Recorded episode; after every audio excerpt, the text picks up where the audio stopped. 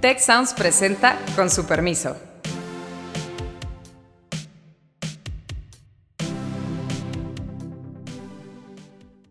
Con su permiso. El día de hoy queremos platicar de un tema muy importante, también muy polémico, que bueno, viene a marcar la pauta de, lo que será la, segunda mitad del sexenio. Un tema económico, pero que tiene ramificaciones políticas, que, también tiene muchas consideraciones. Estamos hablando sobre el del espacio aéreo en, la Ciudad de México, la creación de esta red de aeropuertos, la, la idea de qué tanto puede funcionar el nuevo aeropuerto y cómo nos encontramos. Lo que cuesta más trabajo entender es por qué se politiza lo que es en otros países una decisión técnica. Eso significa que no vamos a tener esa eh, capacidad ágil de que dupliquemos, por decirlo de alguna manera, la capacidad operativa. Los impuestos son altos o relativamente altos pero se están yendo a pagar un adeudo que se tiene por la cancelación. Me acompañan el día de hoy Carlos Elizondo y tenemos la suerte de que Rosario Avilés, una periodista muy especializada en el tema, que quizás ustedes la conozcan por su columna de despegues y aterrizajes, nos acompañe en el programa. Entonces, sin más preámbulo, Carlos, yo quisiera empezar. ¿Qué está pasando? Rosario, bienvenida. Eh, pues mira, yo creo que lo que cuesta más trabajo entender es por qué se politiza lo que es en otros países una decisión técnica. Entiendo que siempre hay ganadores y perdedores con una obra pública, pero el aeropuerto de Texcoco se planeó, es de las obras mejor planeadas en México. Se descartaron las otras opciones por consideraciones técnicas, económicas, operativas, y está pasando lo que esos estudios indicaban, que lo que hay que optimizar en un valle cerrado como el nuestro es la circulación de los aviones en el cielo y Santa Lucía y el aeropuerto capitalino actual no son compatibles, no pueden operar bien al mismo tiempo y eso creo yo que es el origen del problema. Rosario, pues, Sí. Muchas gracias por la invitación. Mira, fíjate que aquí hay como varias cosas que, considerar. Una es eh, que, como señala Carlos, efectivamente hubo una decisión de cancelar un aeropuerto que ya estaba al 30, casi 40% eh, construido y que iba a ser un gran hub eh, lo que significa es un centro concentrador y distribuidor de aeronaves, donde se da la conectividad eh, de distintos eh, actores de distintas aerolíneas para conectar a México con muchos destinos. cuando se decide hacer esta cancelación y se opta por construir un aeropuerto en lo que era la base aérea militar de Santa Lucía, eh, pues eh, una de las primeras consideraciones que se hicieron es que efectivamente eh, el problema iba a ser esa compatibilidad a máxima capacidad. Quiero decir algo importante, sí pueden operar, digamos, ambos aeropuertos, pero lo que no pueden hacerlo es a la máxima capacidad de ambos, de ambas infraestructuras, y tampoco pueden tener operaciones simultáneas e independientes. ¿Esto qué quiere decir? Que tienen que eh, ser secuenciales. Primero entra un avión en un aeropuerto y después entra el otro en el otro aeropuerto o despega, ¿no? Eso significa que no vamos a tener esa eh, capacidad ágil de que dupliquemos, por decirlo de alguna manera, la capacidad operativa. déjame, te, interrumpo solo un momento con una pregunta. ¿Qué pasa con Toluca? ¿Se tiene que coordinar también o sí puede ser un aeropuerto independiente? Bueno, sí se tiene que coordinar, sin duda. Estamos hablando de un, solo espacio aéreo, solamente que Toluca eh, está un poquito más alejado. ¿No? El problema de, Santa Lucía o del hoy AIFA con el AICM es que es exactamente el mismo espacio aéreo, son las mismas entradas y las mismas salidas. Y esto eh, eh, se ve agravado por un problema que tiene que ver con la orografía. Sí, porque todo el mundo dice, ¿cómo? Si en Nueva York hay tres aeropuertos y en Londres hay no sé cuántos. Sí, nada más que ahí no tienen el Popocatépetl, el Chichinautzin, la Sierra de Guadalupe, el Ajusco, o sea, todo eso a nosotros nos complica el espacio aéreo. Y, también eh, hay otras consideraciones como la altura y, las cuestiones meteorológicas. Entonces, todo déjame, eso déjame entrar ahí, Rosario, porque creo que es el punto central. Lo que Rosario nos explicó, si entendí bien, Rosario, es que a lo mucho lo que puedes hacer es, en vez de utilizar todo ese ese, espacio aéreo óptimamente en un lugar, lo vas a partir en dos lugares. Exacto. Porque cuando hay ahorita toda esta discusión de que si el aeropuerto capitalino está congestionado, se nos olvida, tú lo tienes en un artículo reciente, se nos olvida que está por debajo de los niveles de operación que tenía en el 19. Es decir, ya hemos operado con muchos más pasajeros y aviones de lo que estamos operando ahorita, sin los problemas que tenemos ahora. Los problemas que tenemos ahora derivan de que hay que hacer esto que dice Rosario, que es, ahora vas tú, ahora voy yo. O sea, compartir las entradas y salidas con otro aeropuerto, que corrígeme, Rosario, es más complicado esa coordinación con otro aeropuerto que coordinarlas en un solo aeropuerto. Así es. Amén es. de que lo que busca un pasajero cuando aterriza en un aeropuerto, despega de un aeropuerto, es que haya ocho vuelos a Cancún, no uno. Mejor 28 que 9, porque la conectividad es la clave en el negocio aeroportuario. Y Texcoco, por lo que decía Rosario, se sale un poco de la complicada orografía capitalina, porque se corre un poco más hacia el oriente, pero sobre todo, al cancelar los otros dos aeropuertos, permitía operaciones simultáneas en el propio Texcoco y realmente duplicar la capacidad aeronáutica de la Ciudad de México. Así es, este, eh, efectivamente es el mismo espacio aéreo, nada más que todo, todo se iba a gestionar en un solo lugar con eh, seis pistas para aproximaciones simultáneas paralelas e independientes, es decir, que al mismo tiempo pudieran estar operando los sistemas con las aeronaves despegando o aterrizando. Ahora, el tema aquí también, todavía Santa Lucía no está en su capacidad máxima. El problema empezó con el rediseño del espacio aéreo. O sea, en ese momento, en el momento en que dicen, bueno, viene este, esta interacción, entonces hay que utilizar otra tecnología, vamos a hacer un rediseño. Eh, en sí, el rediseño no es, no es eh, el problema central, sino cómo se hizo y cómo se echó a andar. O sea, había eh, la necesidad, todo procedimiento nuevo tiene que ser eh, eh, pues sujeto a la discusión, a la capacitación y al aprobarlo con todos los elementos durante mucho tiempo. Aquí no hubo tiempo porque le surgía hacerlo. Entonces, el 25 de marzo del año pasado, dan, a, dan como... Perdón, Rosario, eh, porque yo empezaron, me hace súper interesante esto que nos estás explicando.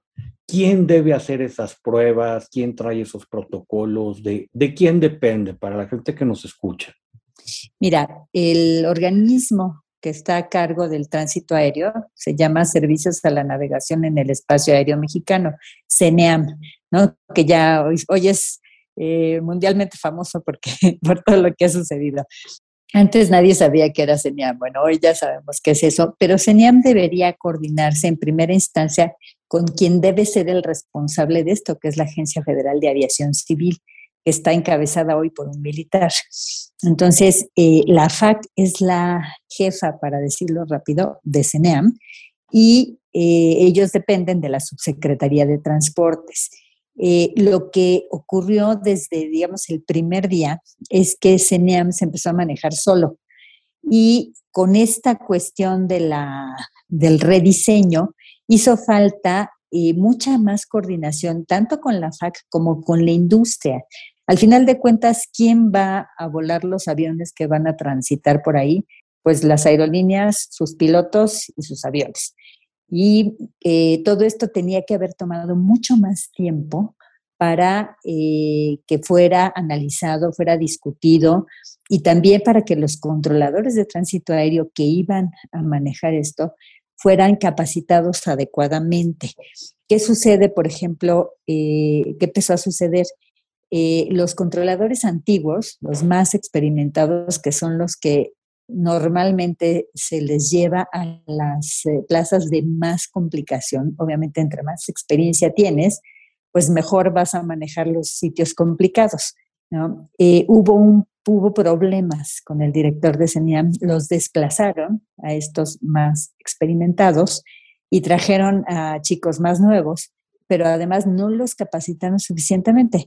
Entonces, eh, como cambiaron eh, todos los eh, procedimientos de aproximación, empezó a pasar que muchos controladores se veían en problemas y decían, no, ¿sabe qué? Capitán, mantenga, este, váyase al espacio de Querétaro, mantenga patrón de espera y yo le digo. Entonces lo que empezó a pasar es que se, se empezaron a multiplicar los patrones de espera en lugares cercanos, se gasta más combustible, hay demoras y muchos no alcanzaban a llegar acá. Decían, ¿sabes qué? Me tengo que quedar aquí en Querétaro, me tengo que quedar pero, en Pero llevan más de un año en esto, o sea, no es que fue este marzo, fue el marzo anterior. Anterior, exactamente. ¿No dio tiempo de corregir estos problemas? Tenían que haberse corregido. La verdad es que ahí hubo esto que nos está pasando en este sexenio, que es un poco, el, me criticas porque, porque eres mi enemigo, ¿no? Entonces, el, el, director de CENIAM empezó a negar todo, decir, no, no hay incidentes, porque hubo incidentes, además incidentes que ahora les cuento fueron eh, pues ya documentados por la Federación de Asociaciones de Pilotos en el mundo y por la Asociación de Transporte Aéreo Internacional, que es eh, la que agrupa las aerolíneas. Eh, pero durante todo ese año, aunque se estaban sacando esa información en los medios y ustedes las la deben haber escuchado de los incidentes, el director de CENIAM lo negaba y al interior se les prohibía a los controladores eh, pues reportar estos incidentes porque decían no son menores, no tiene sentido, este, vamos a alarmar a la gente, etcétera. Entonces, eh, al final tuvo que documentar todos estos incidentes eh, la misma YATA, esta Asociación de Transporte Aéreo, y la Federación de Asociaciones de Pilotos. Entonces, la semana pasada, que es donde empieza, digamos que se empieza a crear todo este caldo de cultivo, eh, que ya eran muchos los incidentes, ya eran muchas las demoras, se empezó a complicar. Y la semana pasada hay dos cartas, eh, una de la YATA, una, otra de la IFALPA, que es la Federación de Pilotos, donde ya llaman a la autoridad a tomar cartas en el asunto. Y ellos dicen, nosotros tenemos documentados 17 incidentes. Pero, Sabio, pero esas cartas fueron muy duras, pero lo que detonó el cambio no fueron las cartas, porque la autoridad seguía en la negación. Lo que detonó el cambio fue un el otro incidente, que por pura pericia de un piloto no acabó en una tragedia. Este vuelo de Volaris descendiendo, que se encuentra otro avión de Volaris ha estacionado en la pista o sin moverse en la pista y regresa al aire y salva centenas de vidas o decenas de vidas. Eso es lo que obligó al gobierno a reconocer el problema. Eh, déjame te digo que, que ya había empezado a, a, enfrentarse el problema.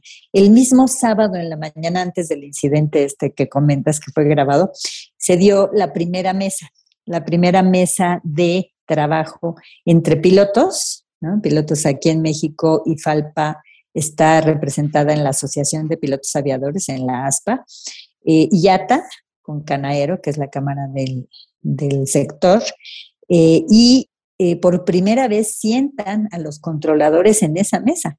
Nunca los habían invitado. Entonces, el sábado en la mañana, el día 7 de mayo, ya hubo la primera mesa. Ahí, el que era director de CENIAM volvió a negar que existieran esos eh, incidentes, le presentan ahí mismo varias eh, em, evidencias. ¿Y cómo reacciona? Y, él dice, esto, esto lo, comentó el mismo subsecretario, eh, no hubo manera de platicar con él, entonces ahí mismo ya se había decidido pedirle la renuncia, pero luego viene en la noche este incidente del cual sí se tiene eh, pues la evidencia absoluta. Eh, digamos, esta grabación que era, nadie se la esperaba porque ya habían pasado varios incidentes y nadie había grabado jamás, ¿no? Entonces, eh, se da desde una cabina de un avión, se, al mismo tiempo la tripulación, como tiene acceso a, la, a lo que se está platicando en la frecuencia ya de, de torre, entonces, eh, graban toda la conversación de los controladores con los dos pilotos y entonces es la primera vez que queda evidente que hay este incidente que sí es un incidente que podemos considerar grave. Entonces ya ahí pues ya, ya no era... digamos, el, el, aeropuerto de Santa Lucía, ahí está, el rediseño aéreo ahí está. ¿Qué se puede hacer para pues, optimizar las operaciones de Ciudad de México y sobre todo garantizar la seguridad de los usuarios? Mira, yo creo que el problema no es eh, el aeropuerto en sí. El aeropuerto, como comentaste, no tiene problemas. El aeropuerto internacional de la Ciudad de México no está saturado. O sea, eh, antes de la pandemia teníamos un promedio de 1.400 operaciones por día. Hoy tenemos 900. Es decir, es más de un tercio de las operaciones eh, de las que, eh, que había antes, que, que, hoy no existen. Entonces, eh, el subsecretario a lo que ha aludido es a que la saturación es en tierra, es decir, hay edificios que ustedes conocen, que es la Terminal 2 y la Terminal 1, que efectivamente no se les ha dado mantenimiento, que están pues en unas condiciones pésimas no se ha eh, invertido prácticamente nada. Hay que explicar por qué no se ha invertido. el gobierno de Peña decidió no invertir porque ya lo iban a cerrar.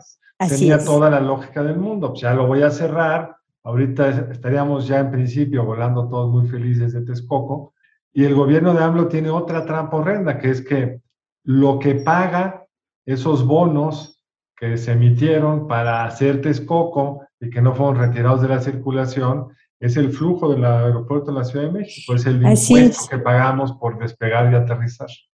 Exacto, los TUAS. Ese dinero se va a un bono que ya no produce nada porque ese dinero quedó enterrado ahí en Texcoco. Y había un plan incluso, ¿no, Rosario? De hacer una Terminal 3, aprovechando un cambio que yo celebro del presidente, no tener su hangar y toda esta historia, pero ya no hicieron la Terminal 3 porque se dieron cuenta que iba a competir con Santa Lucía. Y entonces casi parece que la no inversión les ayuda a mover tráfico o creen que les puede a mover tráfico a Santa Lucía. Carlos, yo, yo, yo, quisiera recapitular bien rápido en esto que estás diciendo, porque para la gente que nos escucha es muy importante. A ver, los impuestos son altos o relativamente altos pero se están yendo a pagar un adeudo que se tiene por la cancelación. Había la posibilidad de hacer una nueva terminal porque todavía hay capacidad de pista con respecto a los niveles que teníamos prepandemia. Pero pareciera que ahorita la idea es no competir contra el nuevo aeropuerto. Estamos ahí, ¿verdad, Rosario. Exacto. Eh, hay como una intención de que las aerolíneas, cuando vean limitado su acceso al Aeropuerto Internacional de la Ciudad de México, que todavía se va a limitar más. Eh, si le quitamos el 25% de lo que hay hoy, vamos a tener menos de 700 operaciones por día, es decir, vamos a estar abajo de la mitad de lo que llegamos a tener. ¿sí? ¿Eso qué significa? Que las aerolíneas y eh, también las cargueras, eh, pues van a tener que llevar sus vuelos a otros lugares. Obviamente el gobierno tiene una intención de que se vayan a la IFA, pero también se pueden ir a, Toluca, perdón. Toluca es un aeropuerto. O a Querétaro, sí, pero si quieres, si, tu mercado que vas a servir es el de la Ciudad de México y el área metropolitana, obviamente... Ya Querétaro está muy eh, lejos. Querétaro nos queda lejos. Y en muchos sentidos, para una gran parte de la población que vive en la zona metropolitana, Toluca es mejor opción que la IFA. O sea, para llegar a la IFA, eh, en primer lugar, no hay una vía, eh, pues que sea fácil de accesar desde la Ciudad de México. No hay, pero va a haber algún día. ¿Cuándo estaría lista esa vía? Mira, eh, se habla de que van a ampliar eh, las posibilidades de llegar a través de Insurgentes Norte y también eh, que van a hacer otra desde el, actual aeropuerto de la Ciudad de México, dedicada específicamente para llegar allá. Y yo creo que si nos va muy bien, en un par de años estarían disponibles. La otra opción es el tren. Y el tren tendrían que darle eh, pues una serie de cambios a, esa, a, ese acceso, que recordarán ustedes el, tren que va a Cuautitlán y que ahí tiene un ramal desde Huehuetoca, ese es el tren que iría hasta Tecámac y de ahí se tendría que hacer una escuela directa al aeropuerto. El tema de ese tren es que, eh, como en otras ciudades sucede, tendría que haber uno específico cada media hora o algo así, dedicado exclusivamente al aeropuerto. y te va a salir carísimo. Ah, y, nos va a salir muy caro. unos manejos de vías que no tenemos, porque adelante van los que van despacio, ¿no? Sí, tendrías que hacer una vía, exacto, una escuela para salir y volver a entrar, ¿no? Como sucede en otros déjame regresar, Rosario, a lo de la carga, como una muestra del costo de la no planeación. Dicen en este decreto que lo que se va a mover inmediatamente son los vuelos charters y la, carga. Pero luego dicen, esperamos tener en no más de 90 días eh, las aduanas que nos hagan posible recibir carga internacional. O sea, ni siquiera es que ya lo tienen listo. El aeropuerto de Santa Lucía se estrenó a la mitad y no tienen toda la infraestructura que haría viable las operaciones de logística en una zona que pues tiene todas las complicaciones que tú decías, pero que internamente no está preparado el aeropuerto para recibir esa carga. Y mira, esa es una parte. La otra que va a ser más complicada todavía, y yo creo que nadie ha abordado ese tema, es la carga, no toda viene en aviones exclusivamente de carga. Mucha carga viene en lo que le llaman la panza de los aviones de pasajeros. El vuelo de Lufthansa viene lleno de piezas allá Exacto. Exacto, ¿no? O hay los combis, ¿no? Que les dicen, o sea, mitad pasajeros, mitad carga. Y el problema va a ser cómo consolidas toda esa carga en un solo lugar para poder después distribuirla. Y nos queda muy poco tiempo y si me permite, Héctor, una última pregunta. Y todo eso en un contexto donde perdimos la certificación de Estados Unidos que permite ampliar la oferta internacional de vuelos por parte de las aerolíneas nacionales, o en otras palabras, si hoy Volaris, Viva Aerobús, Aeroméxico quisiera hacer un vuelo internacional desde Santa Lucía, no lo puede hacer porque los Estados, Estados Unidos, sí, Estados, Unidos, es el mercado donde se mueve la mayor parte del, del, turismo.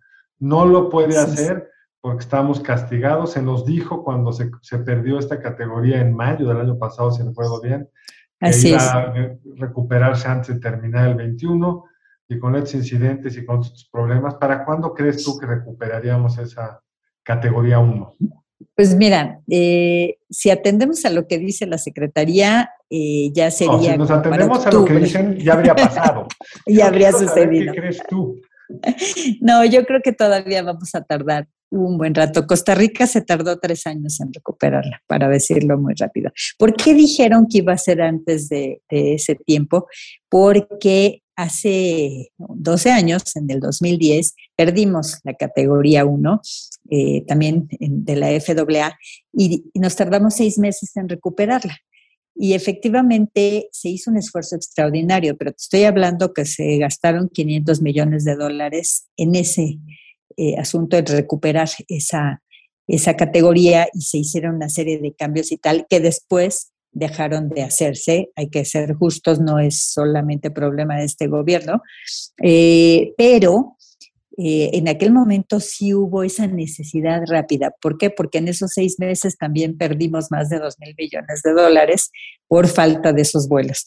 Entonces, yo creo que es una cuestión. ahora porque el turismo internacional se ha recuperado, pero no puede operar las aerolíneas nacionales con la expansión que querrían. Así es, y que, que, deberían, porque además hay que recordar que Aeroméxico está saliendo de capítulo 11 de la ley de quiebras. Pues estaba quebrada, sí. Así es. Entonces, bueno, hay, hay varias problemáticas aquí. Eh, yo sé que es imposible en un, eh, espacio tan pequeño abordar todo lo que, lo que tiene que ver con Rosario, yo, yo me pesco de esto que estás diciendo porque te, te, voy a comprometer a que nos acompañes en una segunda ocasión. A mí, a mí se me quedaron, a mí se me quedaron muchas preguntas, o sea, y, estoy seguro que a Carlos también y a la gente que nos va a escuchar, pues probablemente más. O sea, hay un poco decir qué sigue. Sí. Eh, pero, pero pues, caray, que súper, súper interesante. Pues te agradezco muchísimo. Yo creo que en esto que sigue va a haber cambios muy, no, no intencionales, pero que van a hacer una industria distinta de nuestra, nuestro transporte aéreo, va a tener unas vocaciones distintas a las que se habían planeado. Eh, y yo creo que conviene que abordemos otras aristas que están ahí involucradas. Dinos en un minuto para que no nos dejes sin ver el menú. ¿Cuáles son esas aristas? Mira, con un aeropuerto hub tiendes a eh, concentrar y distribuir eh, aeronaves y un aeropuerto siempre te trae mucho desarrollo, te trae eh, pues empleos, una serie de cosas alrededor. Cuando tú haces el, proceso inverso, o sea, estamos eh, pulverizando la oferta aeroportuaria en el Valle de México. Entonces, tienes que tener una política, una política pública que te lleve a promover esos destinos porque si no, se van a convertir en elefantes blancos y no vas a crear ningún tipo de desarrollo. Entonces, esto es lo que sigue y lo que tienen que hacer. Y la siguiente cosa, el siguiente efecto es que la mayoría de los vuelos eh, de conexión se van a ir a Guadalajara y a Monterrey con lo que vas a crear esta expansión y este crecimiento hacia el norte de la República, lo contrario de lo que se había pensado, o cuando menos se dijo que se había pensado que había que promover el desarrollo del sur de la República. Entonces, son de esas cosas que tendremos que comentar. Pues muchas gracias. Interesantísimo. Rosario, ¿nos, quieres compartir tus redes sociales? Claro que sí. Eh, bueno, yo tengo Facebook, está Rosario Avilés, ahí pongo siempre eh, comentarios sobre aviación. Eh, tengo también la página A21, que es www.a21.com.mx, es una página de aviación, y en el periódico El Economista los martes, despegues y aterrizajes. Rosario, muchísimas, muchísimas gracias con su permiso. Un tema, el de hoy, yo creo que candente, importantísimo. Por favor, no, no se pierdan la, emisión del programa y también síganos en, en la cuenta de Twitter de la Escuela Ciencias Sociales Tech. Muchas gracias. Te invitamos a escuchar Tech Review el podcast donde contamos historias que despertarán tu curiosidad. Yo soy Ana Torres y aquí contamos historias de ciencia, emprendimiento, innovación y liderazgo. Si te interesa la ciencia, el emprendimiento y la tecnología, este podcast es para ti. Escúchalo en Spotify, Apple Podcast y Google Podcast. Muchas gracias al equipo del Tecnológico de Monterrey y de Tech Sounds. Productor ejecutivo de Tech Sounds, Miguel Mejía. Asistente de producción, María Monroy. Productora de Con su permiso, Cintia Coca. Diseño, Daniela Solís, Lizeth Rodarte y Pilar Ortega. Postproducción, Max Pérez, Marcelo Segura y Sergio Chávez. Les invitamos a escuchar el siguiente episodio de Con su permiso y el resto de programas de Tech Sounds en los canales de su preferencia.